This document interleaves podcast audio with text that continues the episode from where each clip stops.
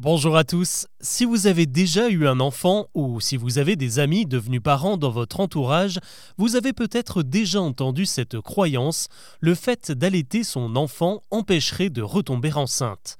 S'agit-il d'une idée reçue ou d'un fait scientifique avéré? C'est ce que je vous propose de voir ensemble. Pour le coup, c'est vrai que cette méthode serait bien pratique. Garder son nouveau-né au sein servirait de contraceptif naturel. Certaines y auraient d'ailleurs recours plus que nécessaire en allaitant leur enfant au-delà des 6 mois recommandés par l'OMS. Sur le papier, eh bien c'est une astuce qui peut marcher plutôt pas mal, car l'allaitement provoque chez la mère la sécrétion d'une hormone, la prolactine, qui a pour effet de provoquer les montées de lait et en même temps de bloquer l'ovulation. Pas d'ovule, pas de fécondation, donc logiquement, vous êtes tranquille. D'ailleurs, quand on fait des tests de fertilité chez les femmes, les analyses sanguines se penchent justement sur le taux de prolactine dans le corps, qui, s'il est trop élevé, peut être une cause d'infertilité.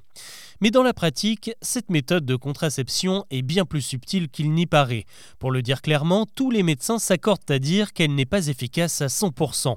La raison, c'est que le taux de prolactine dans le corps dépend énormément de la fréquence de l'allaitement et elle doit être très élevée selon le réseau de pharmaciens Giffard pour être sûr de ne pas retomber enceinte. Une mère doit nourrir son bébé uniquement au sein, sans biberon et sans d'autres aliments. Les tétés doivent être donnés jour et nuit avec un minimum de 6 séances d'allaitement par jour, car ce sont elles qui stimulent la production de prolactine et il faut que cette stimulation soit très régulière pour bloquer efficacement l'ovulation.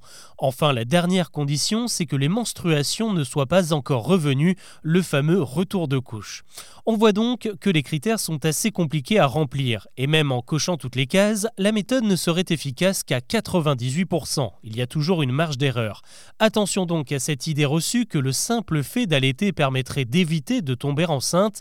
Mieux vaut adopter d'autres méthodes comme le préservatif, le stérilet ou la pilule.